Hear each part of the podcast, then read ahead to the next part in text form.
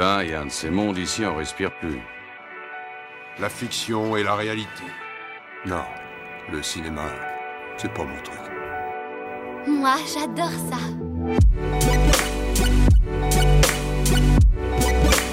C'est vraiment un navet, ce film. Je trouve bon, moi, ce film.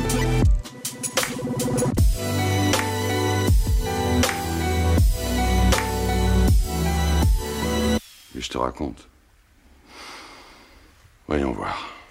Bonjour, bonsoir, bonne année et bienvenue à l'Hôtel Adriano, le podcast où nous vous faisons découvrir ou redécouvrir le cinéma d'animation japonais. Je m'appelle Boris et je vous retrouve comme d'habitude avec Julien, mon comparse de l'autre côté de l'écran. Comment ça va? Bah ça va plutôt bien, hein. je me sens plus lumineux en tout cas que le, le sujet du film d'aujourd'hui. Oui, euh, aujourd'hui on, vous parle du second film de Keiichi Hara où il va sérieusement délaisser le côté surnaturel d'un été avec coup tout en continuant de traiter des relations humaines et de la notion de famille, mais à travers des sujets durs, loin d'être amusants et qu'on ne voit que très rarement au cinéma d'animation japonais, surtout traités de manière aussi humaine et émotionnelle. Épisode 60, donc consacré à Colorful, sorti en salle au Japon en août 2010 et sorti en salle en France un peu plus d'un an plus tard, en novembre 2011. Et pour ce qui est de l'histoire, eh ben, désolé, ça va commencer très fort, puisque nous suivons l'âme d'une personne décédée sur le point d'obtenir, heureusement, une seconde chance parmi les vivants. Elle est donc réincarnée dans le corps d'un adolescent de 14 ans qui s'appelle Makoto Kobayashi, qui vient de mettre justement fin à ses jours. Mais cette âme n'est réincarnée que pendant un temps limité, pendant lequel elle doit réussir à trouver à la fois quelle a été sa pire faute au cours de sa propre vie antérieure, mais aussi découvrir ce qui a conduit Makoto au suicide. Et si d'abord cette âme anonyme ne prend pas du tout au sérieux cette nouvelle vie, eh ben elle va rapidement se rendre compte qu'elle risque de causer du mal non seulement à Makoto, mais aussi à son entourage. Et finalement, petit à petit, l'âme va s'attacher à Makoto et va décider de faire tout son possible pour relever cette épreuve qui lui est imposée. Alors, contrairement à la semaine dernière, pour ce qui est de la question de la disponibilité, c'est un petit peu plus compliqué. Exactement, on est sur un film qui, bien évidemment, hein, face à Arietti, est beaucoup moins connu. Euh, donc, du coup, comme toujours, DVD Blu-ray, bien sûr. Et sinon, euh, bon, bah, on vous fait bien sûr confiance pour le trouver euh, là où vous savez. Et si jamais c'est la seule option envisageable chez vous, bah voilà, comme toujours, on cautionne toujours pas. Mais au moins, c'est le moyen le plus rapide pour découvrir et se faire son propre avis sur euh, voilà, ces pépites d'animation qui sont moins accessibles, plus obscures. Alors, justement, là, je, suis, je vais te poser cette question parce que je pense que je risque d'avoir une, une, réponse intéressante. Mais est-ce que tu étais, est-ce que tu avais déjà vu ce film avant? Est-ce que tu étais déjà euh, au courant de ce film? Je n'étais absolument ni au courant ni euh, jamais vu. En fait, au début, en voyant, euh, parce que je vais un peu voir des images et tout ça, et ça m'a fait un peu un effet origine. Du coup, j'ai commencé un petit peu à, à, grincer des dents et plisser les yeux en m'apprêtant à voir un truc, voilà. Bon, et alors moi, j'avais plutôt bien aimé coup, donc ça, voilà, ça, ça mettait un peu de pommade, mais on n'est jamais sûr de rien. Et en fait, au final, ben, voilà, euh, je l'ai découvert que euh, voilà, pendant le visionnage pour, euh, pour l'occasion de ce podcast. Et toi, Boris, tu toi, tu l'avais déjà vu avant, il me semble. On en avait parlé, il me semble. Euh, oui, je l'ai vu. C'est ça, je l'ai vu une seule fois. c'est comme pour un été avec vous, en fait, après le, festival d'Annecy qu'on avait fait en, en 2018, où ils avaient passé le dernier film en date de Keiichi Hara, Birthday Wonderland. Donc j'avais découvert ce film-là, je dis ah bah tiens, je vais rattraper ce qu'il a fait avant, je regarde Coup et je regarde Colorful. Mais quelle a été ma surprise quand j'ai vu le, poster de Colorful? Parce qu'en fait, ce poster-là, je l'avais vu beaucoup plus tôt, mais alors complètement par hasard, euh, pendant une, une, recherche visuelle que je faisais pour un, pour un projet de fac. Je crois que j'avais dû taper genre le mot Colorful justement, euh, et ce poster était arrivé, et, et il m'est resté en tête parce que je considère toujours aujourd'hui que c'est euh, un des plus beaux posters de films, tout médium confondu. Moi, je trouve ce poster absolument euh, magnifique. Donc, cette image m'est restée en tête et quelle a été ma surprise de voir que eh ben, c'était un, film de Keiichi, euh, de Hara. Donc, c'était le double jackpot. Mais d'ailleurs, euh, bon, on va pas trop en parler là ici, mais il me, il me semblait d'ailleurs que l'attrait principal que tu avais d'ailleurs pour Birthday Wonderland, c'était surtout l'aspect visuel au premier abord. Euh, oui, et je pense que ça ne va pas trop changer par rapport à effectivement le film d'aujourd'hui où c'est plus le fond qui m'a vraiment, vraiment parlé. Birthday Wonderland, visuellement, c'est un, c'est un vrai spectacle et ça a un peu plus de tronche que le film d'aujourd'hui. Enfin, c'est dans un style totalement différent, mais effectivement, purement au niveau visuel, Birthday Wonderland, c'est un petit bonbon, quoi. Et justement, en fait, c'est marrant comme euh, l'accroche que tu as eue de Keiichi Hara, euh, ça va être marrant en en parlant surtout dans le film d'aujourd'hui, c'est une, une, accroche que tu as eue, déjà par hasard, complètement random, mais en plus de ça, visuel, quoi. C'est vrai. Alors que je trouve pas, euh, je trouve pas Keiichi Hara comme étant un, un visionnaire visuel, quoi, du tout. C'est vrai. Justement. Je suis d'accord. Ça, c'est cool. Euh, quel est ton avis sur le film, Boris? Je le donnerai après le mien. Alors, j'ai bien dit que je l'avais vu. C'est pas le genre de film que je pourrais regarder en boucle. Ça, je pense que tout le monde peut, comprendre, enfin tous ceux qui l'ont vu. Mais euh, à ce jour, c'est toujours mon, mon Keiichi Hara préféré, en fait. Je suis heureusement euh, pas concerné directement par le message et ce dont le film traite. Mais c'est une histoire, les, la première fois que je l'ai vu et encore aujourd'hui, c'est une histoire qui, qui me touche profondément et même en le revoyant, tu vois, avant d'enregistrer l'épisode de, ce soir, là, cette dernière scène de repas, bah, elle était à deux doigts, encore une fois, de me faire tirer une, petite larme. Quoi. Les, cordes, les petites cordes sensibles, ça, ça a encore marché. C'est, c'est encore un film long de la part de Keiichi Hara, mais il est clairement délimité en deux, et je trouve que ce rythme-là fonctionne un peu mieux que sur coup. Alors bien entendu, euh, la première heure, elle est plutôt difficile à regarder, à apprécier, mais comme c'est un peu euh, catharsis le film, bah, tout le temps qu'il prend et tout ce que ça installe, bah, ça permet justement à la seconde moitié de très bien faire son taf et c'est ce qui donne voilà cette espèce de gut punch émotionnel. Il faut cette première partie absolument euh, abominable. Et, je trouve que c'est un, film, euh, c'est un film que je qualifierais de film très important, très juste et qui a eu la très bonne idée de rester simple dans son discours parce que vu le sujet, c'était pas c'était pas le moment de compliquer des choses et de mm, trop travailler le, scénario, de trop partir dans des délires différents, même si on, on voit que les prémices de cette âme à qui on donne une seconde chance, c'était un petit côté fantastique, mais on met très vite ça de côté. C'est vite fait un, fil rouge, mais c'est pas ça le plus important. Et je suis très content qu'ils aient choisi cette approche, cette approche-là. La première fois que j'avais vu, ça m'avait rappelé en fait un film que j'avais découvert bien plus tôt, euh, quasiment, euh, bah, je crois en 2016, parce que c'est sorti la même année que euh, Your Name, c'est Silent Voice, où tu as aussi un film avec un protagoniste assez complexe, qui est en plein conflit intérieur, qui a pris de mauvaises décisions dans sa jeunesse, et auquel il doit faire face un peu plus tard dans sa vie pour essayer de se repentir et de grandir en tant qu'individu. Et il y a aussi cette, cette notion, cette question de, de suicide. Et toute cette, euh, voilà, cette idée de repentir, ça passe aussi dans A Sound Voice par l'ouverture aux autres. Je trouve que c'est deux films très similaires et qui se, qui se répondent bien, même si moi mon cœur balance beaucoup plus pour A Sound Voice. Mais voilà, je, je, mets ces deux films, ils sont dans ma tête à peu près au, au même endroit euh, thématiquement. Mais j'avoue que cette fois, pour ce second visionnage, ça m'a rappelé euh, un autre film que je considérais être presque l'alternative beaucoup plus psychédélique et barrée de Colorful, bah, c'est le c'est le Mind Game de Masaki Yuasa hmm. parce qu'on a aussi bah, on avait euh, dans Mind Game on a Nishi qui voilà qui se retrouve lui aussi dans l'au-delà devant Dieu et après s'être fait tirer dessus tu vois il est mort et au moment de disparaître bah, lui il s'offre lui-même une seconde chance en forçant le destin et tout ce qui se passe après bah, c'est la même chose c'est mettre en valeur euh, hmm. sa volonté retrouvée de prendre sa vie en main et d'affronter bah, au mieux les épreuves que son nouveau destin va lui va lui imposer. Donc cette fois, j'ai fait le, j'ai fait le rapprochement avec Mind Game. Et puis je trouve que A Silent Voice, Mind Game et Colorful, c'est trois films qui utilisent très bien des parties pris de, de mise en scène ou des parties pris esthétiques, alors plus ou moins prononcés, on va le voir dans l'épisode, c'est pas aussi euh, in your face dans les trois films, mais pour illustrer justement ce parcours émotionnel de, du personnage.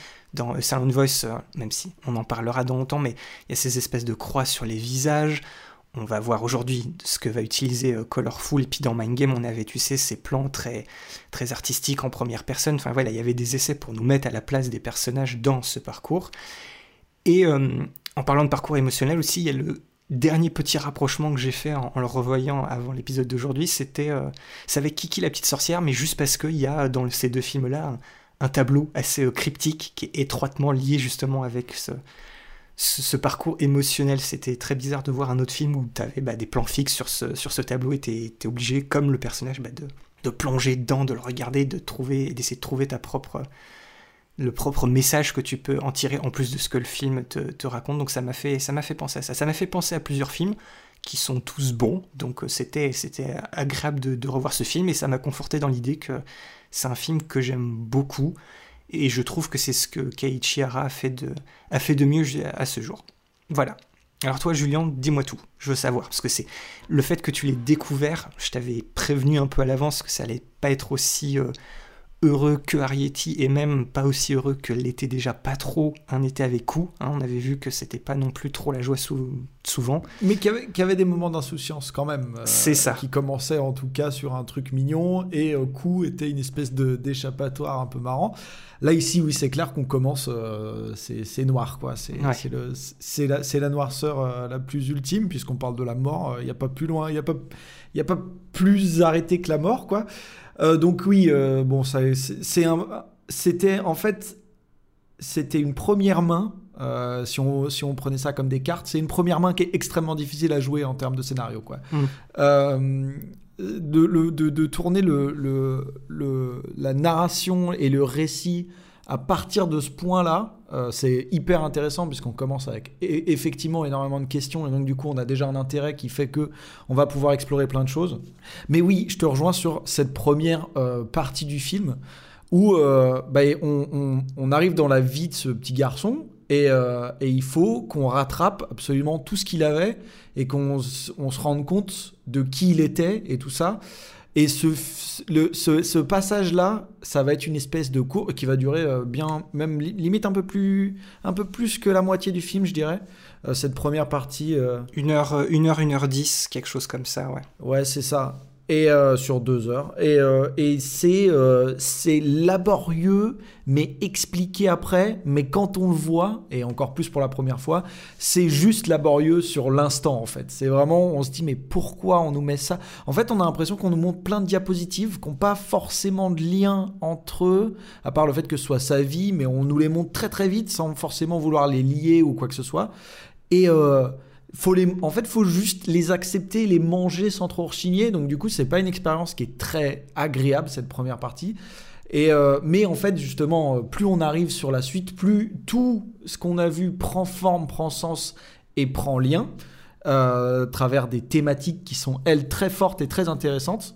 Mais du coup, on a limite la frustration de ne pas avoir assez de temps pour aller pour euh, pour euh, pour les les comment dire les fouiller tout ça. Et je pense que c'est d'ailleurs pas ce qu'il a voulu. Euh, justement, je pense qu'il a plutôt bien réussi sa deuxième partie et il en a plutôt fait ce qu'il voulait en faire. Mais c'est vrai que voilà, il faut attendre un moment, il faut traverser une espèce de couche en suivant bien pour bien avoir tout et que la suite fasse encore plus d'effet. Mais il faut vraiment se plier à l'exercice quoi. Et donc ouais voilà, c'est un film qui est bah, qui en ça est exigeant. Euh, mais au-delà de ça, j'ai passé quand même un bon moment euh, et cette fin euh, est très intéressante aussi. Moi, c'est marrant parce que pendant tout le film, je me suis dit bon, alors cette thématique-là de revenir dans enfin de l'au-delà et de revenir sur Terre euh, et de, voilà prendre euh, prendre la place de quelqu'un ou prendre un rôle comme ça. Bon, c'est intéressant, mais moi j'arrêtais pas de me dire alors je sais pas vraiment ce qu'il veut en faire, je n'arrive pas à savoir savoir tout ça. Et moi aussi je l'ai comparé parce qu'en fait je pense que c'est un peu le but, enfin le, le but, la conséquence de d'être perdu dans un récit où on commence à essayer de se raccrocher à des trucs qu'on connaît un peu plus, qui y ressemblent. Donc toi, tu as cité trois œuvres, moi j'en rajouterais, alors j'ai effectivement pensé à Mind Game, mais je rajouterais Quartier Lointain, ah. qui n'est pas forcément dans les mêmes trucs, mais qui a ce truc-là du du d'un homme, un, homme, un cinquantenaire à peu près, qui revient dans sa peau à lui d'enfant et qui euh, revit des choses. Et du coup, on a ce, on a un truc qui est intéressant de, revivre en fait chaque truc, c'est intéressant, puisque il y a, son esprit d'adulte qui repense à son esprit d'enfant et tout ça. Et d'ailleurs, euh, bah, dans celui-là, c'est un truc que j'ai pas eu euh, de base. Je me disais, mais voilà, euh, est-ce qu'on va comparer les deux personnages Est-ce que, voilà, cette nouvelle. est-ce que. Quelle est la proportion entre l'âme qui arrivait dans le corps et, le, ce qui restait d'âme dans le corps qui a été possédé, tu vois? Mhm. Bon, bref, il y avait plein de choses comme ça qui, qui me faisaient me poser beaucoup de questions. Euh, bien évidemment, toutes ces questions-là sont répondues et sont vraiment très bien finies. Mais oui, c'est vrai que euh, voilà, il y, euh, avait, ce début un peu où je me disais bon, ça aurait pu être carrément mieux et, et voilà. Mais c'est un, très beau film et qui prend sens à partir d'une rencontre à un moment. Il, fait plein de rencontres, mais il y en a une à un moment, elle fait tourner les choses, je trouve. C'est, ça. Je, trouve ça très intéressant que tu, quand je disais que la première partie était compliquée, que toi tu trouves ça par rapport au rythme et à la structure, alors que moi je, pensais plus au, à ce à quoi on nous confronte dans le film, euh, par rapport, on le verra aussi, mais par rapport au personnage qui est loin d'être, euh, on va dire, euh, aimable, Oui. par rapport aux situations que ça dépeint, tu vois, c'est, on nous confronte et on nous montre des choses, tu vois, on nous, on nous cache pas, on nous montre des choses, bah, qu'on, qu'on- c'est pas qu'on n'aimerait pas voir, mais c'est que, ça on le verra dans, dans un film d'animation, c'est peut-être pas face à ça qu'on veut être confronté et il s'en, et il s'en cache pas, quoi. C'est comme dans Un été avec vous, quand on parle de sujets graves, il va pas passer euh, par des métaphores ou quoi que ce soit, non, c'est qu'il va te mettre ça directement dans la figure, il faut, il faut l'accepter. Hmm. C'est, alors, j'avoue que moi, le, je te dis, le rythme ne m'a pas, ne m'a pas posé autant de problèmes, et je disais juste que c'est que voilà, t'as cette première moitié du film où c'est vraiment le, le moral est pas, est pas ouf, quoi. Et après, forcément, ça, ça remonte, mais donc je trouve ça intéressant que toi, c'est au niveau de la, de la manière dont c'est, dont c'est construit que ça t'a plus bloqué que par Oui. rapport à ce qu'on nous balançait au, au visage. C'est plus ça, ouais. Ok, Mais après, l'autre euh, l'autre joue aussi un peu, mais, euh, mais on va en parler de toute façon. ok, ok. Tu veux rajouter quelque chose? Non, pas du tout. Ça, c'est... On peut commencer maintenant à rentrer dans le sujet. Ça marche.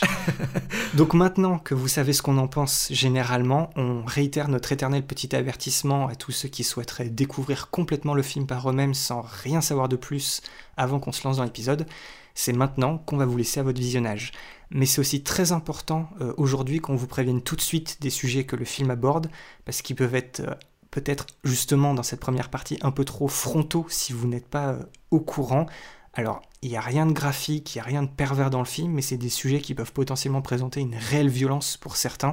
On en a commencé un peu à parler dans le résumé dans nos avis, donc voilà, on vous propose un, un petit trigger warning pour tout ce qui tourne autour des notions de suicide, de harcèlement scolaire, d'adultère et de prostitution. Papa, papa, c'est la joie de vivre. C'est la joie. hein. Par contre, mis à part ça, bien sûr, on va rien dire de plus ici pour ne pas saboter votre première impression. Et on espère vous retrouver tout de suite après pour aller plus loin sur le film et pour que vous en appreniez plus dessus à nos côtés. Tu t'es levé du pied gauche ce matin? J'ai des raisons de m'inquiéter, non? Tu m'as rien dit sur Makoto. Je sais pas qui c'est. Je peux pas inventer sa personnalité. À l'hôpital encore, je pouvais trouver des ruses. J'ai dormi tout le temps. Mais là, je me retrouve face à trois inconnus qui sont censés être ma famille. Mais alors, je vois pas où est le problème. Il me semblait préférable que tu n'aies pas de jugement préconçu, pour que tu puisses te forger ta propre opinion. Non, mais tu te prends pour qui? Tu te la racontes un peu, non? T'es habillé comme un écolier, mais en fait, tu parles comme un vieux. Je parle comme je veux. Au lieu de te moquer de moi, tu ferais mieux de m'interroger sur ton histoire. C'est vrai, tu as raison. C'est donc la chambre de Makoto. C'est lui qui a peint ça quand il était à l'école primaire. Ce tableau a obtenu le premier prix dans un concours. Il est inscrit à l'atelier d'art plastique du collège. Il a toujours été très doué en dessin. Et je suis en quelle classe? En sixième? En troisième. Mais je suis tout petit. Oui, sa taille était d'ailleurs aussi l'une de ses grandes préoccupations. Les modalités d'un séjour terrestre sont déterminées par la gravité de l'erreur que l'âme a commise dans son existence passée. Et qu'est-ce que j'ai commis, moi, comme erreur? Justement, une des étapes de ta mise à l'épreuve est de le découvrir. Bon. Si j'ai oublié, c'est que ça devait pas être trop grave. Décidément, tu ne connais pas grand-chose à la vie. Quand il s'est tué, tu crois que Makoto n'avait aucun problème, qu'il était satisfait de son existence Euh... Cela dit, j'ai la possibilité de te fournir des renseignements sur les circonstances de sa mort. Voyons voir. Alors, pour remettre rapidement le film dans son contexte, eh ben, il faut retrouver son réalisateur, à savoir Keiichi Hara, au beau milieu des années 2000, en plein dans la pré-production d'Un été avec Coup, qui est son premier film hein, que l'on peut qualifier d'auteur, et un projet qu'il mûrissait depuis une bonne vingtaine d'années. Pour en savoir plus, on vous renvoie à notre épisode 53 qui lui est consacré. Et c'est pendant la mise en chantier de ce film qu'il est contacté euh, par le patron du studio Sunrise, un studio de production et d'animation historique au Japon, fondé au début des années 70 et à qui on doit entre autres des séries comme Nicky Larson, Code Geass, Cowboy Bebop ou encore la saga Gundam, et il se voit proposer l'adaptation en long métrage d'animation de Colorful, qui est un roman publié en 1998 par l'autrice Eto Mori. C'est un ouvrage plutôt reconnu puisqu'il a remporté à sa sortie un des prix les plus importants et le plus historique dédié à la littérature jeunesse au Japon, et il a même déjà eu le droit à une adaptation en film live action en 2000. Keiichi Hara est d'abord surpris par la démarche du studio Sunrise d'être venu, lui, le démarcher pour un tel projet et non pour un de leurs films d'action à base de robots, ce pourquoi il n'était absolument pas prêt, et il accepte rapidement à la condition de pouvoir finir un été avec coup en premier lieu. On arrive donc à l'été 2007 et le réalisateur quitte le studio Shinhei euh, pour devenir freelance afin de rejoindre le studio Sunrise pour réaliser cette adaptation. Et après avoir lu le livre, il confie l'écriture du scénario à Mio Maruo, qui deviendra à partir de ce film sa co-scénariste sur tous ses prochains projets, mais Hara s'occupera une nouvelle fois du storyboard en opérant quelques changements légers vis-à-vis de l'œuvre originelle, en laissant de côté certains personnages et en rajoutant une séquence totalement originale au récit. Et après environ trois ans de travail, non pas avec l'équipe du studio Sunrise, mais avec l'équipe créative habituelle de Keiichi Hara, Colorful sort dans les salles obscures japonaises le 21 août 2010. Et comme pour un été avec coup, on peut pas vraiment parler d'échec, mais on peut pas vraiment parler de succès commercial non plus. Hara, il a été particulièrement frappé par le fait que c'est un public majoritairement adulte qui s'est déplacé en salle et non les spectateurs plus jeunes de type collégien ou lycéen qu'il visait justement avec ce film. Mais il n'empêche que Colorful est une nouvelle fois pour Hara très bien accueilli par la critique. Mio Maruo remporte cette année-là le prix du meilleur scénario au Tokyo Anime Awards et c'est Colorful qui remporte le prestigieux prix Mainichi du meilleur film d'animation avec Arietti et Le Petit Monde des Chapardeurs dont on vous a parlé dans notre dernier épisode. En fait, ce sont les deux films d'animation japonais les plus célébrés de l'année 2010 au Japon. En France, chez nous, le film y sort à la fin de l'année 2011, le 16 novembre, et c'est à nouveau Eurozoom qui distribue le film chez nous euh, après un été avec coup. Mais malgré avoir reçu quelques mois plus tôt non seulement la mention spéciale du jury, mais aussi le prix du public au Festival international du film d'animation d'Annecy, bah, l'impact du film en France il est très limité puisqu'il n'est sorti que dans 17 salles dans tout le pays et il n'a attiré qu'un peu plus de 12 300 spectateurs, soit trois fois moins qu'un été avec coup. Mais comme vous l'avez vu, avec un synopsis pareil et avec notre petit trigger warning, eh ben il est clair que c'est pas un film destiné à attirer les foules malgré son très beau message. Et maintenant que vous savez tout ça, il est justement temps de s'attaquer au fond, à savoir l'histoire et les thématiques du film. Et vous l'avez donc compris, c'est pas un film à mettre devant les yeux des plus jeunes sous couvert que c'est un dessin animé. On le répète encore une fois, hein, il évoque des sujets difficiles, très matures et rarement abordés dans le cinéma d'animation, même au Japon où on a pourtant vu plusieurs fois dans notre podcast la grande variété des thèmes abordés. On préfère donc vous mettre en garde une dernière fois face à ce dont on va parler dans l'épisode si jamais ce sont des sujets particulièrement délicats pour vous. Mais ce qu'on peut déjà vous dire, c'est que malgré tout ça, le film est loin d'être glauque. Et c'est là la preuve du talent de Keiichi Hara et de la qualité de ce film. Ici et là, et particulièrement dans sa dernière partie, c'est surtout un sentiment d'optimisme qui se dégage du récit. Et bien qu'il soit en effet profondément dramatique et très émouvant, c'est aussi et surtout un film plein de beauté et de justesse. C'est une énième démonstration de tout le talent qu'a le cinéma d'animation japonais pour parler de l'adolescence sans jamais la moquer ni minimiser les épreuves que certains ou certaines doivent traverser. Et au final, c'est une belle leçon de vie qui se dégage de Colorful, une leçon qui s'adresse bien évidemment à cette jeunesse, mais qui peut être également très évocatrice et faire beaucoup de bien à un public adulte. Colorful, c'est donc l'histoire d'une âme à qui on offre une nouvelle chance de vivre, à condition qu'elle se souvienne des causes de sa propre mort tout en apprenant à s'ouvrir au monde. Dans le cinéma de Keiichi Hara, cette ouverture au monde, elle est aussi nécessaire que difficile, et on retrouve la même approche que dans Un été avec Ku, où il n'hésitait pas un instant à aborder frontalement les difficultés inhérentes à la vie dans ce qu'elle a de plus concret, même si cela doit passer par l'évocation de sujets sensibles et plutôt inattendus dans le cadre d'un film d'animation. Mais c'est pas pour autant une raison pour en faire, on va dire, des thèmes à part entière, c'est avant tout les composants du monde de Makoto, donc notre protagoniste, tels qu'ils sont définis essentiellement par son noyau familial et le collège où il fait ses études. Ce, sont des parties d'un tout, celui du Japon contemporain, que Keiichi Hara observe encore une fois avec une vraie acuité, puisque rappelons par exemple que le taux de suicide au Japon, c'est l'un des plus élevés au monde, tout en étant un sujet bien évidemment extrêmement tabou. Et en parlant d'un été avec vous, on retrouve aussi dans Colorful une nouvelle histoire centrée autour d'un personnage extérieur qui va s'immiscer dans la vie d'une famille. Cette notion de famille, elle est importante pour Keiichi Hara puisqu'il la considère comme un élément complexe dans lequel les relations entre les différents individus sont particulièrement intéressantes à observer et à explorer. Mais là où on suivait dans son dernier film un kappa tout droit sorti du folklore japonais dans un monde pourtant ancré dans le réel, mais où pouvait bien évidemment apparaître un dragon géant le temps d'une grosse averse, eh ben, dans Colorful, le surnaturel et le fantastique laissent d'abord place à une certaine vision du spiritualisme, puis le focus se fait très rapidement sur ces fameuses relations sociales et familiales complexes. Mais au fond, les deux films veulent poser des questions assez similaires, c'est-à-dire comment trouve-t-on sa place dans le monde ou à l'école ou au sein de sa propre famille et même en soi-même? Et ce à quoi cet esprit anonyme est confronté jusqu'à la fin du film, c'est tout simplement la difficulté de voir au-delà de la surface des individus dans sa relation avec les autres. C'est bien plus qu'une simple quête spirituelle, il s'agit ici de montrer les difficultés que l'on peut avoir lorsqu'on apprend à vivre en société. Dans son film, Keiichi Hara, il examine en fait ce qui peut arriver quand une personne ne s'autorise pas le luxe de mettre brutalement fin à ses jours, mais qu'elle choisit à la place de continuer à affronter la dureté du quotidien en acceptant de prendre les autres en compte. En fait, de la même manière que Un été avec Coup n'était pas un film qui parlait explicitement et uniquement du deuil et de l'amitié, Colorful, c'est pas un film sur le suicide ou encore sur la prostitution.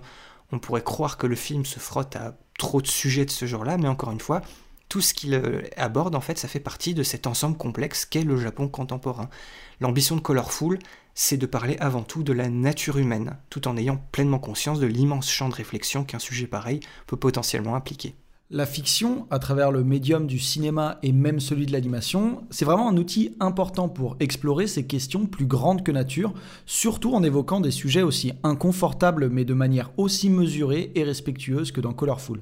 On est clairement dans le domaine de ce que les cinéastes indépendants au petit budget ont l'habitude d'explorer, mais sous la forme d'une version animée, ce qu'on retrouve d'ailleurs un peu plus depuis quelques années maintenant dans le cinéma occidental, notamment documentaire. L'idée centrale que Keiichi Hara nous propose dans son film, c'est que les êtres humains, c'est des personnes, c'est des êtres désordonnés. Ils font des erreurs et au bout du compte, c'est le mélange à la fois de bonnes choses et de mauvaises choses, ce qui explique la quantité de leur vraie couleur qui donne son nom au film. Hara, il va nous présenter plein d'aspects de tous les personnages importants de son film, mais sans jamais les juger comme étant soit des personnes purement bonnes ou purement mauvaises. Tous les jugements moraux, ils sont laissés à nous autres spectateurs, et on pourra s'en prendre qu'à nous-mêmes si jamais on les a potentiellement euh, jugés trop vite. Et cette idée que les jugements moraux sont en soi des jugements superficiels et incomplets, ça va être illustré à travers le développement de ce nouveau Makoto, le protagoniste de notre film qui va faire office de point de vue interne pour nous, le spectateur. Oui, quand ce nouveau Makoto, entre guillemets, se, réveille miraculeusement de son coma à l'hôpital, à l'immense surprise de sa famille, et qu'il doit essayer de réintégrer une vie normale, bah rien ne va être facile puisqu'il n'a aucun souvenir de sa précédente existence. Et là où un film lambda se servirait de cette situation à des fins comiques, eh ben, Colorful, il prend au contraire cette situation très au sérieux. Le nouveau Makoto doit gérer ses propres problèmes liés à une sorte de culpabilité refoulée liée à son ancienne vie dont il ne se souvient pas. Et il est également complètement désorienté dans sa nouvelle vie. Apparemment, l'ancien Makoto était un artiste accompli, mais maintenant il n'arrive qu'à fixer une de ses œuvres inachevées sans arriver à donner un seul coup de pinceau pour la terminer, ce qui fait office d'analogie sur sa situation émotionnelle, sur le fait qu'il ne sait plus qui il est et qu'il est incapable pour le moment d'aller de l'avant. Et malheureusement, ce nouveau Makoto va vite commencer à crouler sous le poids de la même tristesse et de la même mélancolie qui a poussé l'ancien Makoto à sauter la vie.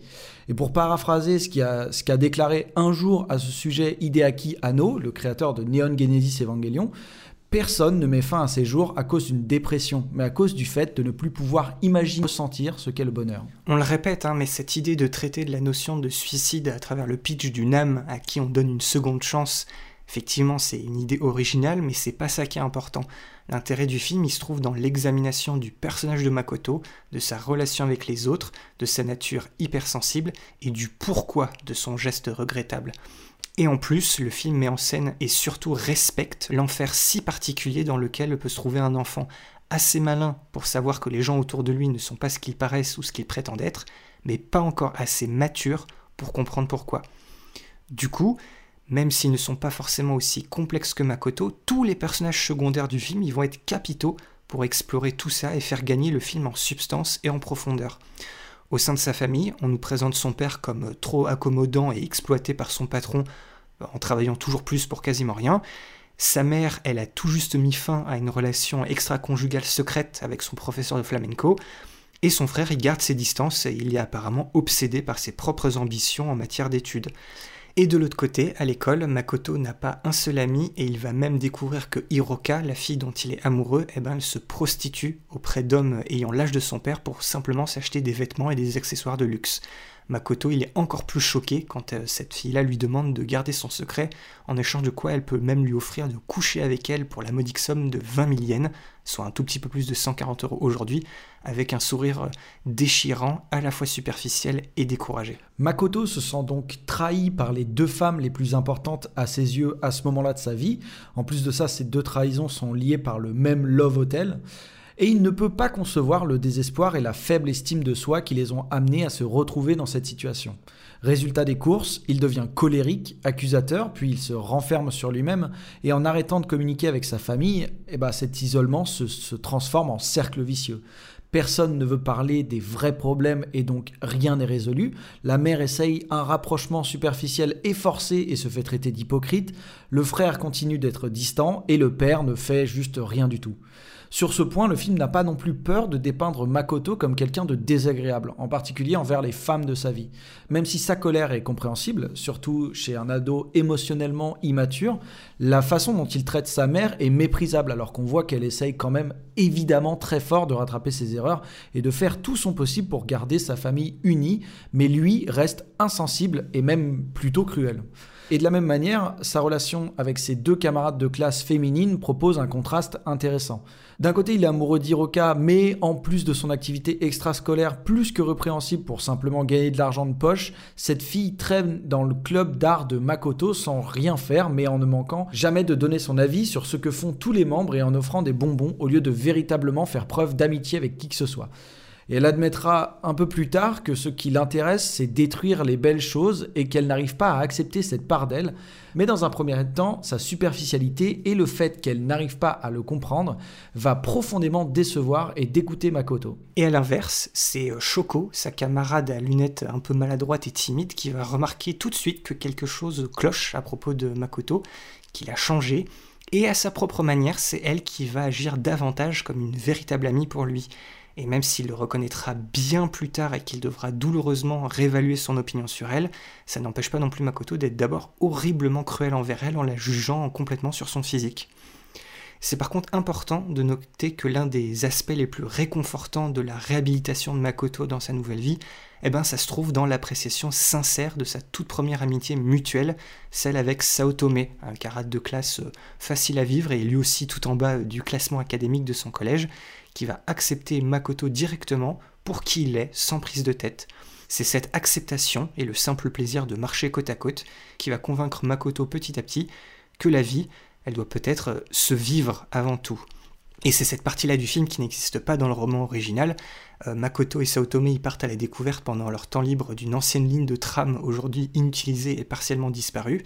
Et de la même manière que dans Un été avec coup, on a eu cette séquence du voyage à la campagne, et eh ben là on a encore cette idée de faire revivre le passé pour embellir et apprécier le présent. Et on arrive donc finalement au moment où le cycle d'isolation de Makoto prend fin. Il est plus en paix avec lui-même et avec les autres et avec qui il recommence à communiquer. Il partage une petite journée de pêche avec son père et il apprend certaines choses qu'il n'avait jamais remarquées vis-à-vis de sa mère. Et lors d'un dîner en famille, c'est finalement la discussion autour de ses choix en matière d'orientation scolaire qui va ouvrir les vannes de toutes ses émotions refoulées. Tout au long du film, ce sont d'ailleurs ces scènes de repas qui sont capitales pour observer l'évolution de Makoto et de son rapport aux autres, jusqu'au moment où il se voit obligé de réévaluer ces fameux jugements moraux dont on parlait un peu plus tôt. Et puis arrive le twist final que l'on voit sérieusement arriver de plus en plus vite au fur et à mesure que ce que le film nous raconte, et qui aide davantage à recontextualiser le récit du film en une fable célébrant la vie, et où tout le monde a le droit à une seconde chance de véritablement vivre cette vie avec un grand V. Le suicide, ça nous est montré comme une tragédie et le gaspillage d'une vie pure et simple, et qui en plus de ça cause des dommages terribles au sein des familles et des communautés qui en sont les vraies victimes. Et même si certains effets du geste de Makoto sont d'abord présentés comme bénéfiques, puisque son acte a par exemple permis de rassembler son noyau familial qui était précédemment éclaté, eh ben, le film met un point d'honneur à montrer que Makoto a eu tort de mépriser et renoncer à sa propre vie, et que le processus qui lui a fait oublier cette rage et ce désespoir pour se diriger vers un état d'esprit lui permettant maintenant de communiquer et d'accepter les défauts des autres, c'est un changement non seulement bénéfique, mais c'est surtout un changement permanent. Colorful, c'est un film qui dépeint très fidèlement l'impuissance, la frustration et la confusion émotionnelle commune aux adolescents du monde entier, tout en offrant de l'espoir et un chemin potentiel de rédemption. C'est une fable profondément humaniste qui appuie le fait que la vie vaut toujours la peine d'être vécue et en nous éclairant sur les circonstances qui ont conduit au choix de Makoto de mettre fin à ses jours, c'est un film qui invite à l'empathie tout en réprimandant l'acte le nouveau Makoto est obligé de réévaluer ce qu'il pensait connaître de ses pères et sa famille, et ce faisant, il découvre leur vraie couleur. Avec ce film, Keiichi Hara démontre qu'à l'intérieur de chaque être humain se trouvent de nombreuses caractéristiques apparemment contradictoires, mais que personne ne peut être réduit à une seule de ces caractéristiques. Nous sommes tous remplis d'une myriade de couleurs et d'émotions. Et pour mieux nous comprendre, il faut peut-être se mettre un instant à la place de l'autre en oubliant nos idées préconçues. Ils t'ont piqué tes nouvelles baskets. À ta place, ça m'aurait rendu furieux. T'as dû être dégoûté. Ouais, carrément. C'était pire que de me faire tabasser. J'ai pas de bol. Souvent, je me dis que je suis pas fait pour vivre dans le monde dans lequel on vit. Je suis tellement inadapté que j'ai même pas le droit d'avoir des belles baskets aux pieds. Ah bon? Et tu sais pour quelle époque tu serais fait si c'est pas pour celle d'aujourd'hui? Je sais pas. L'époque de Néandertal peut-être? T'aurais voulu vivre à la préhistoire À l'époque, je pense que les gens avaient des soucis plus graves qu'un vol de basket. Oh, je sais pas, peut-être qu'ils se faisaient piquer leurs figurines en bronze, ça revient au même. Je suis sûr qu'il y avait déjà des marques de figurines à la mode. Ouais, sauf que Néandertal, il connaissait pas le bronze, il avait même pas le feu, donc t'aurais pas pu en avoir. Ah, c'est vrai, t'as raison. Tu vois que t'es fort en histoire.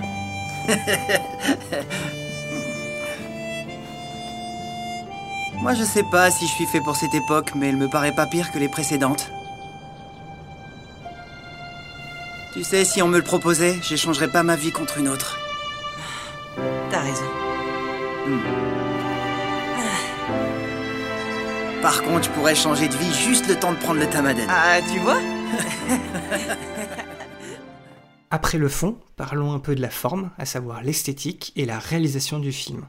Comme pour un été avec coup, on voit bien dans son nouveau film que Keiichi Hara possède un vrai talent pour raconter son histoire par l'image. Mais une nouvelle fois, la longueur de son film rend son utilisation des dialogues peut-être un peu trop superficielle par moment, justement parce que le, ressenti est déjà présent. La, force de Colorful, elle réside dans sa capacité à nous plonger aux côtés de cette âme anonyme en début de film, dans la vie de Makoto, au sens propre comme au sens figuré.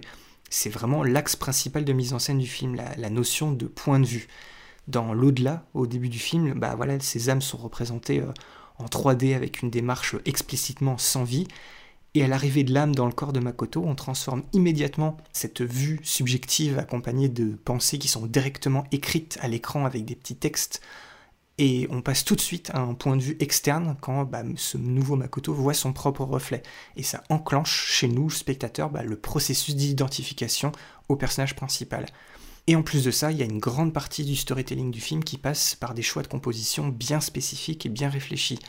Euh, par exemple, de simples gros plans sur ses chaussures pendant qu'il marche dans la rue, ça permet de donner un contexte et de l'importance à ce qui va suivre, tout en aidant à créer euh, cette, euh, cette, atmosphère, l'atmosphère d'une histoire où les petits détails ont une grande importance vis-à-vis -vis de ce que pense et ressent Makoto et en cadrant une grande partie de ce qui se passe dans le film depuis son point de vue à lui, bah, ça renforce également à quel point le spectateur est dépendant de ce personnage pour interpréter les événements du récit. Keiichi Hara, il explique euh, qu'il attache beaucoup d'importance à la réalisation de scènes issues de la vie réelle, qu'il travaille toujours avec minutie pour donner aux spectateurs de quoi réfléchir sur leur propre existence. Cette approche, en fait, ça lui vient directement de l'influence de nombreux grands réalisateurs japonais qu'ils ont eu sur lui, avec toujours leur souci du détail dans les tranches de vie qu'ils retranscrivaient. Pour Hara, ces films, ils en disent long sur la société dans laquelle nous évoluons et sur la façon dont on y participe. Si l'animation de manière générale a gagné en fluidité et en qualité depuis un été avec coup, c'est surtout au niveau du chara-design que ça se ressent. Même si Hara persiste avec son esthétique de personnage simple et légèrement grotesque euh, par moments, la véritable intention du film de ce point de vue se fait vite remarquer. Il va être question de proposer un portrait réaliste, voire même presque naturaliste, des personnages et de leurs émotions. Cette approche fonctionne très bien de manière sensiblement différente pour chacun d'entre eux, où un regard bref révèle facilement la dépression de Makoto, l'inquiétude et l'espoir de sa mère, et la nature calme et douce de son père. Leur expressivité, même dans les plus petits changements d'émotion, est perceptible sans être exagérée, et dans l'ensemble, les personnages paraissent très réels dans leur représentation. On pourra même voir tout au long du film les traits de Makoto changer, s'affirmer et acquérir une nouvelle palette d'émotions.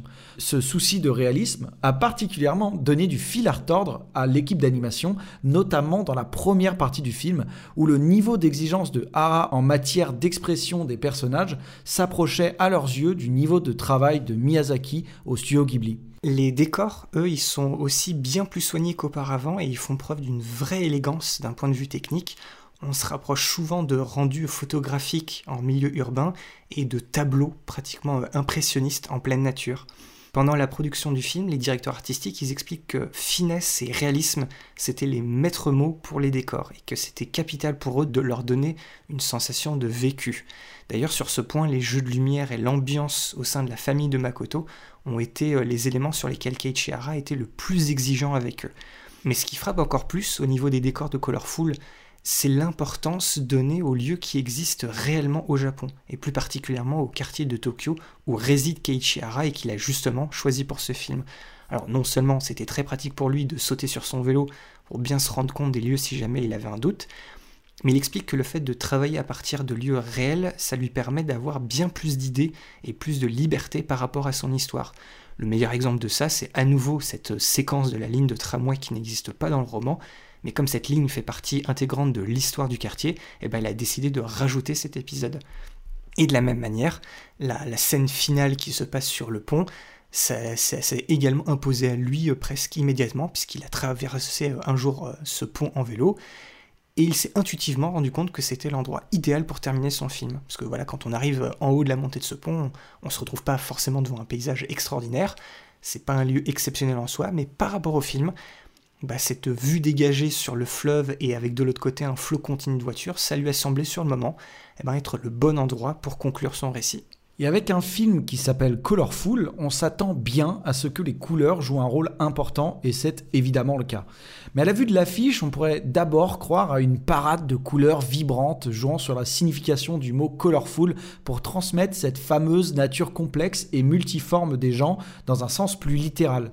Mais en réalité, ce n'est pas vraiment le cas. Ce sont des tons ternes et grisâtres qui occupent la première partie du film et qui vont progressivement faire place à des couleurs plus chaudes et à plus de luminosité à l'image. C'est une progression esthétique qui souligne et met en valeur par l'image l'évolution émotionnelle de Makoto et de son quotidien et de sa réalisation que la personnalité de chacun, dont la sienne, est faite d'une palette riche et non uniquement du noir ou du blanc.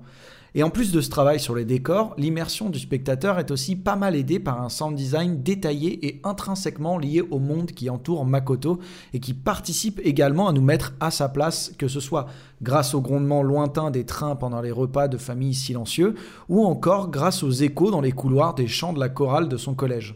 Ce recours important aux sons diégétiques, qui font partie de la réalité pour les personnages du film, à l'utilisation restreinte de musique aux mélodies délibérément simples, plus un montage direct et discret font de Colorful un des films d'animation japonais évoquant le plus le travail de grands réalisateurs japonais comme Yasujiro Ozu. Et en parlant de musique, justement, c'est le compositeur Ko Otani qui s'en occupe. Alors c'est un collaborateur régulier du studio Sunrise pour qui il a travaillé sur Nicky Larson et certaines séries Gundam dans les années 90 mais il est surtout connu pour son travail dans le monde du jeu vidéo au cours des années 2000, et notamment il est connu pour son plus gros fait d'armes, à savoir la bande originale de Shadow of the Colossus, sortie en 2005. Alors, la BO instrumentale de Colorful, c'est typique pour le genre, elle est composée principalement d'un ensemble d'instruments à cordes et d'un piano. Et compte tenu du sujet euh, plutôt austère, si on peut dire ça comme ça, bah, c'est pas non plus surprenant que plusieurs morceaux de cette BO soient des morceaux assez lents avec un ton assez triste. dont la grande majorité sont en fait des variations sur ce qui peut être considéré comme le thème principal musical du film. Mais comme les personnes et les sentiments représentés dans le film, eh ben la musique elle est loin d'être monotone, car Ko Otani fournit aussi certains autres morceaux avec une vraie profondeur émotionnelle, allant parfois d'un optimisme silencieux jusqu'à par exemple des thèmes beaucoup plus lourds à base de guitare électrique pour accompagner euh, pendant un temps la prise de confiance superficielle, puis le changement radical de personnalité du nouveau Makoto dans la première moitié du film jusqu'à son inévitable découragement face à la dure réalité. En fait, pour résumer, euh, la musique de Colorful, elle contribue vraiment à l'impact de chaque scène où elle est utilisée, et elle illustre à ce moment-là chaque fois très bien l'état émotionnel de notre protagoniste. Et maintenant qu'on vous a tout dit, ou presque, c'est parti pour le C'est quoi ton plan? Et comme d'habitude, hein, on a tous les deux choisi un plan du film qui nous a marqué pour une raison ou une autre, et on en discute. Et pour les retrouver, ces fameux plans, et eh ben, ça se passe sous les posts Facebook et Twitter de l'épisode. Boris, on va commencer par toi, puisque je sais que tu es de sources sûres, hmm. factuelles, que tu es pas beaucoup avant moi, mais, mais quand même avant moi. Boris, c'est quoi ton plan? Encore une fois, effectivement, je passe, je passe en premier. Alors, mon, mon C'est quoi ton plan? Il arrive à 1h11 minutes et 39 secondes, pour être précis. C'est un plan qui est tiré directement de cette fameuse séquence de découverte de l'ancienne euh, ligne de tramway c'est cette séquence qui fait acte de naissance de l'amitié entre Makoto et Saotome, et on a vu dans l'épisode à, quel point ce passage est important. En plus, j'ai aussi vite fait eu l'impression que les, les, décors, en fait, les plus détaillés, les plus réalistes du film, ils étaient pratiquement tous dans cette séquence. Je sais pas si de mon avis. Oui, oui. Mais voilà, comme il faisait référence à des photos où j'ai plus l'impression que c'était des vraies photos passées sous un filtre Photoshop. Alors, je pense que c'est les plus, je dirais, parce que du coup, avec ma séquence, je vais arriver assez avec un décor aussi pas mal détaillé. Mais du coup, je pense que c'est les plus euh, euh, historiquement et référencés, en fait. C'est les plus référencés, je dirais. Par le réel et par des vrais endroits, en fait. Oui, c'est ça, c'est ça c'est ceux qui cherchent le, plus le, photoréalisme dont on, dont on parlait, tout ce qui touche à l'urbain. Mais, mais tu vois, entre le quartier où habite Makoto et cette séquence-là, j'ai l'impression que c'était tout un cran au-dessus, quoi. Exactement. Bah là, là on, tombe sur le côté naturaliste euh, dont, dont on parlait un peu plus tôt dans l'épisode. Exactement, exactement, c'est ça. Et puis, alors, pourquoi je tire mon c'est quoi ton plan de cette séquence? Bah, Tout bêtement parce que moi, cette histoire d'amitié, elle me, elle me touche tout particulièrement. Encore une fois, bah, par rapport à, sa simplicité et sa justesse. En fait, sans, toute cette séquence, je pense pas que j'aimerais autant le film et qu'il ferait pas partie de ces films d'animation bah, bien moins connus que je, moi j'hésite pas à, recommander. Je trouve que c'est vraiment bah, une séquence importante, une séquence euh, iconique euh, du film. Oui. Et puis bon, dans toute cette séquence, il y, y, a moult plans qui pourraient évoquer certains de mes c'est quoi ton plan précédent? Je suis presque sûr que tu aurais pu toi choisir un plan à ma place et tu serais tombé juste. Je, pense. bah, si tous les plans marchent, oui, à ce moment-là. mais, euh, mais oui, moi je pense que si j'avais choisi. Bah, j'ai fait un guess à un moment quand je voyais le film. C'est le plan où on voit ce fameux train. Euh, alors, cette image en noir et blanc, euh, extrêmement détaillée, qui passe en couleur avec le train qui passe. Ah, Peut-être pas au moment où l'image se met en mouvement, puisque la 3D un peu survend un peu le truc, mais quand c'est encore fixe, le rendu est, est, vraiment, vraiment remarquable. Quoi. Ouais, et la transition est, est pas mal du tout, du tout. Elle est pas mal du tout. C'est vrai. Clairement. Mais, mais pour le ce c'est quoi ton plan en là en particulier, l'image que j'ai choisie, je l'ai choisie parce que c'est euh, c'est un très bon exemple de ces gros plans particuliers dont on parlait aussi plus tôt dans l'épisode, euh, très bien composés, avec beaucoup plus de sens qu'on le croit alors qu'il y a très peu d'éléments euh, à l'image. En fait, le truc important, c'est pas forcément euh, l'espèce de dualité avec ces deux tramways qu'on voit sur la plaque d'égout, même si moi j'hésite pas une seconde à y coller du sens avec la symbolique des deux chemins de vie, le contraste entre le rouge et bleu, tout ça, tout ça. Voilà, moi il y a plein de symboliques dedans, mais je pense que c'est extrêmement personnel. Alors que pour Keiichihara, ça doit être quelque chose de purement historique. Mais en fait, si on fait bien attention, les deux ou trois fois où on a un plan comme ça sur une plaque, une plaque d'égout, une espèce de gravure, on a toujours d'abord en premier en visu bah, ce visuel-là, les pieds de Saotome, puis ceux de Makoto. On voit toujours ses pieds arriver. Alors soit ils sont déjà dedans, ou soit ils arrivent. Et en fait, Keiichihara, je trouve qu'il utilise ces plans tout bêtes bah, d'illustration et de... On pourrait appeler ça des plans de mémoire historique, pour nous montrer en fait comment, par l'image, le commencement de cette amitié-là, bah, à travers Makoto qui rejoint dans le cadre Saotome dans son, dans son petit hobby et sa mini-excursion. En fait, par l'image, il s'intègre et il va commencer à se mettre à la place de quelqu'un pour comprendre pourquoi cette chose-là en particulier, euh, ça, ça lui plaît autant. C'est vraiment un, un exercice tout bête, mais c'est un point de mise en scène que je trouve qui est très, qui est très réussi. Et puis, alors là, c'est très personnel, c'est petit bonus pour moi. Il y a, un podcast, un podcast anglais que j'aime beaucoup et qui parle à la fois à mon petit cerveau et mon petit cœur de designer qui s'appelle 99% Invisible, donc 99% invisible. Et ce podcast-là, en fait, ça parle justement de ça, des petits détails de notre quotidien, que ce soit des objets, de l'architecture, des symboles et tout plein d'autres choses comme ça qu'on remarque jamais, mais qui ont une histoire potentiellement captivante par rapport à leur création et à leur utilisation. Et pour tout dire, en fait, c'est grâce au, fil, au film d'aujourd'hui, à Colorful, que j'ai tout bêtement découvert la passion des Japonais pour le design de bouche d'égout.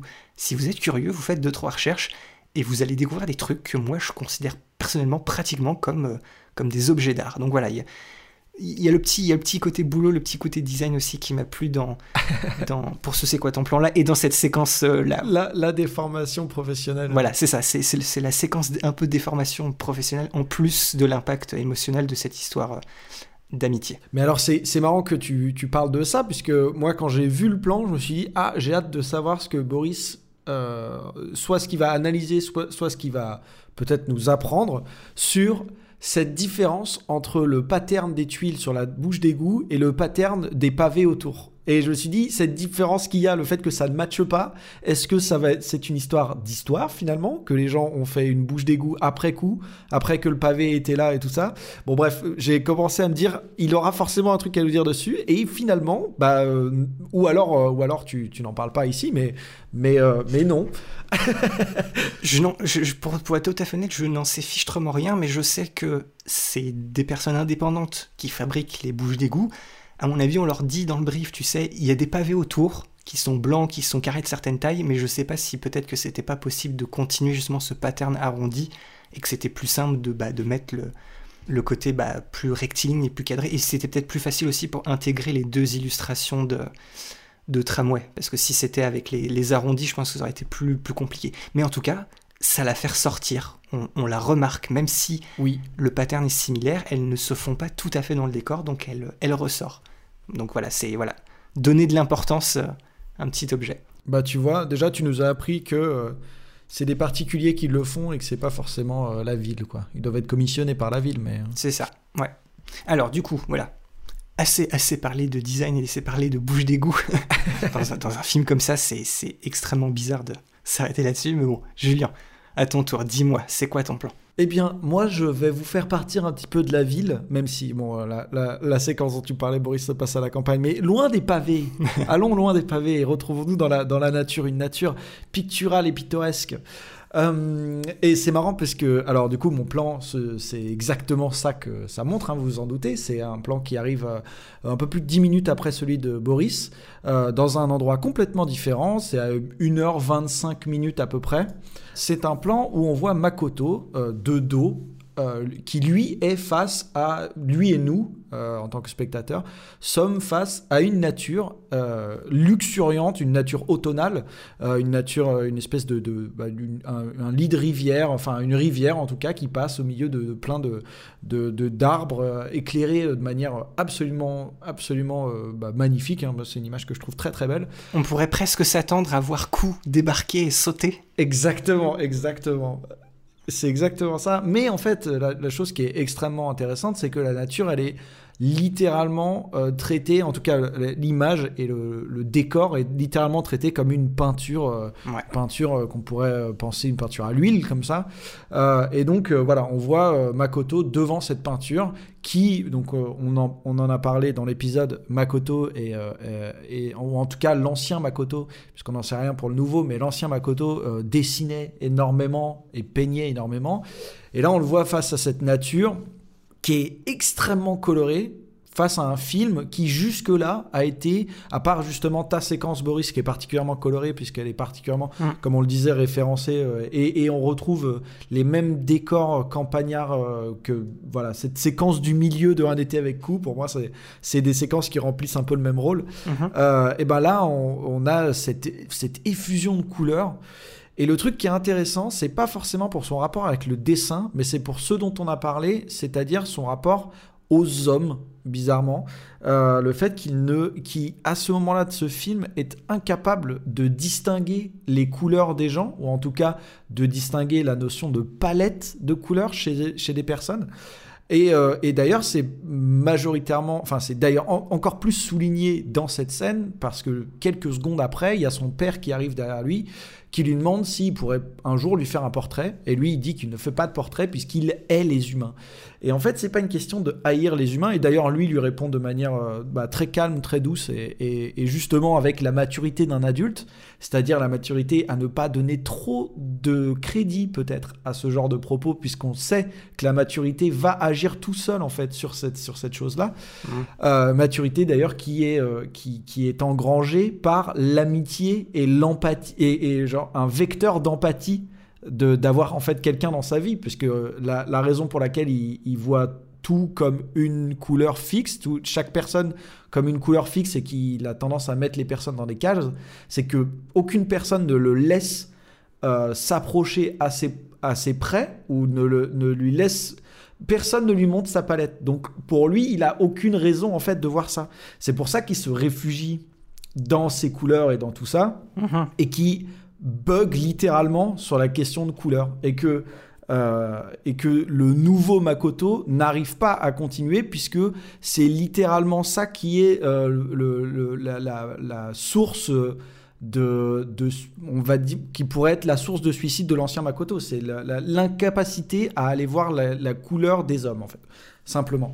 Et donc moi c'est quelque chose qui m'a fait beaucoup qui, qui m'a beaucoup marqué. Alors déjà ce plan visuellement euh, m'a beaucoup marqué mais c'est surtout le début de la séquence qui m'a le plus euh, euh, avec enfin qui, qui a commencé à m'emporter en fait. C'est à dire que le film je l'ai trouvé compliqué à regarder pendant toute sa première partie. Mhm. ensuite il y a eu la séquence dont tu parles Boris donc c'est très cool qu'on ait fait dans l'ordre. C'est vrai. Les- la séquence dont tu parles où je me suis dit ah c'est cool on trouve le côté coup euh, ce côté là où tu sens qu'il y a un truc décisif et qu'on commence à amorcer le vrai thème et on commence à il y a, y a, voilà la percée de lumière tu sais percée à travers les nuages tu commences à comprendre et après, il y a cette séquence-là, jusqu'au repas, justement, dont, on- dont toi tu parlais dans ton avis au début, Ouais. euh, qui est en fait bah, littéralement une thèse à elle toute seule, euh, qui est la thèse du film, hein, qui, c'est la raison pour laquelle le film s'appelle Colorful, mais qui est la thèse du film, c'est-à-dire euh, en bien ou en mal, euh, les, humains sont des palettes de couleurs, il ne faut jamais les réduire au risque de déjà, un, nous réduire en une seule couleur ou de ne jamais trouver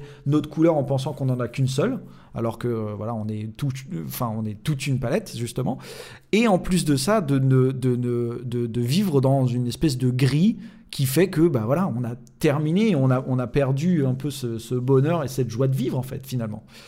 Et euh, donc du coup voilà, moi c'est vraiment, c'est pour moi si je devais donner une, une raison de voir le film, c'est vraiment euh, cette partie-là du film, c'est-à-dire regarder tout le film bien évidemment, puisque rien ne fait sens sans- sans avoir vu tout le reste. Oui, c'est ça. Ouais. Mais cette partie-là du film est vraiment la partie la plus importante et qui est d'ailleurs conclue euh, par ce repas, mais surtout par cette musique qui est extrêmement tonitruante pour ce qui se passe à l'écran pendant le repas, mais qui est extrêmement lourde de sens pour, pour le thème que ça veut dire. Et après, justement, ça reprend le fil narratif plus, mais le thème est concentré ici dans c'est quoi? C'est peut-être 15, 20 minutes dans le film, je dirais. Quelque chose comme ça, oui. Mhm. C'est c'est très fort. D'ailleurs, il y a aussi cette ce passage de la peinture euh, qui est entre le repas et cette scène euh, d'où d'où vient mon plan, qui est cette scène de la peinture où justement on voit, on se rend compte que euh, Makoto a, a compris euh, bah, la thématique euh, de sa vie et du film et de l'humanité, on va dire, de ce qui fait que l'humanité est belle. Et il se retrouve face à ce tableau et il y a un truc très beau avec le tableau. euh, voilà, dont, dont je vais pas parler non plus, parce que c'est beau, je trouve, je trouve ça beau. J'ai failli le prendre en mon, mon c'est quoi ton plan et c'est la raison pour laquelle je l'ai pas pris justement, parce qu'il y a la musique aussi. On est deux et je pense que c'est pour la même raison, c'est ça, c'est que ça c'est un élément du film que je préfère. euh, Alors normalement si vous écoutez cet épisode au moins vous avez regardé euh, le, film et même si vous en êtes arrivé là sans l'avoir vu, c'est quelque chose qu'on aimerait vous laisser justement découvrir ce, tableau. Ce serait, ce serait bête de déjà le, bah, poser euh, comme ça, mais c'est vrai que c'est un élément, justement c'est un élément intrigant où voilà on n'explique pas forcément tout. Mais c'est c'est quelque chose de très, de très particulier, de très unique et de très lié à ce film-là. Donc voilà, on, on vous laisse quelques petits secrets encore dans, le, dans chacun des films qu'on qu'on vous propose. Et la musique va vous plaire, j'en suis certain. Est-ce que t'as parlé de moi avec Sao Tomé? Bah non, pourquoi? Tu t'entends bien avec lui Vous avez bien des sujets de conversation tous les deux, non? Oui, il est gentil avec moi. Toi aussi, tu parles avec lui. Saotome s'entend bien avec tout le monde. Il ne se moque de personne et il se fiche complètement de ce que les autres peuvent penser de lui. C'est le seul qui s'intéresse aux autres. Oh. Euh, Quand je t'ai dit que je t'observais, ça voulait pas dire que je t'aime. C'est pas comme dans Le Petit Prince. Ou plutôt si, si tu étais le Petit Prince, je serais peut-être le renard. Ça, ça, ça m'irait, oui, ça m'irait. Pas si tu vois où je veux en venir. En fait, je te considère comme un ami. D'ailleurs, c'est pour ça que je me suis inscrite à l'atelier d'art plastique, même si je suis pas très douée en dessin. J'ai tout de suite eu le sentiment qu'ici, c'était un endroit calme et tranquille, un lieu où on peut être soi-même. Et en t'observant, j'ai compris que si t'étais si fort, c'est parce que t'avais créé un monde à toi. Oui, un refuge où aller quand la vie est trop dure. Avant, je recevais des tas de messages injurieux. On me disait Va mourir, t'es trop moche et toutes sortes de méchancetés. On me tapait, on me poussait, on me piquait mes affaires. Mais grâce à toi, j'ai réussi à devenir transparente et je suis tranquille. Maintenant, moi aussi, je me sens forte. J'ai plus peur comme avant. D'une certaine façon, tu m'as sauvé la vie. Oh. Ah bon, mais, mais t'es sûr que t'exagères pas un peu? Et bien voilà, cet épisode sur Colorful de Keiichi Hara touche maintenant à sa fin et on espère avoir éveillé votre curiosité pour découvrir ou redécouvrir ce film. Notre Gmail et nos liens Facebook et Twitter sont toujours à disposition dans la description de l'épisode. C'est par là-bas que vous pouvez continuer la discussion autour du film avec nous, réagir et partager vos propres C'est quoi ton plan et continuer de nous envoyer de gentils messages. Soyez pas timides, on aime beaucoup avoir vos avis sur les films qu'on vous propose avec Boris. Et puis on compte toujours sur vous pour partager notre émission autour de vous. Que vous soyez auditeur de longue date ou que vous ayez sauté dans le wagon en cours de route, ce partage, la petite note et le message qui fait plaisir sur votre app de podcast favorite, c'est toujours d'une aide précieuse pour amener cette émission à celles et ceux que ça pourrait intéresser. En tout cas, encore merci d'avoir tendu une oreille ou deux et on se retrouve dans notre prochain épisode enfin consacré au film qu'on a teasé alors involontairement à chaque fois, mais lors de nos deux derniers bonus de fin de saison. Un projet culte au premier sens du terme, c'est une course effrénée capable de mettre à l'amende Speed Racer et autres Fast and Furious, doublée d'une expérience sensorielle inoubliable représentant le, le nec plus ultra de l'animation japonaise traditionnelle, mais dans toute son extravagance. On vous parlera de tout ça la prochaine fois dans notre épisode consacré à Redline. À la prochaine donc, et ciao bye. Salut tout le monde.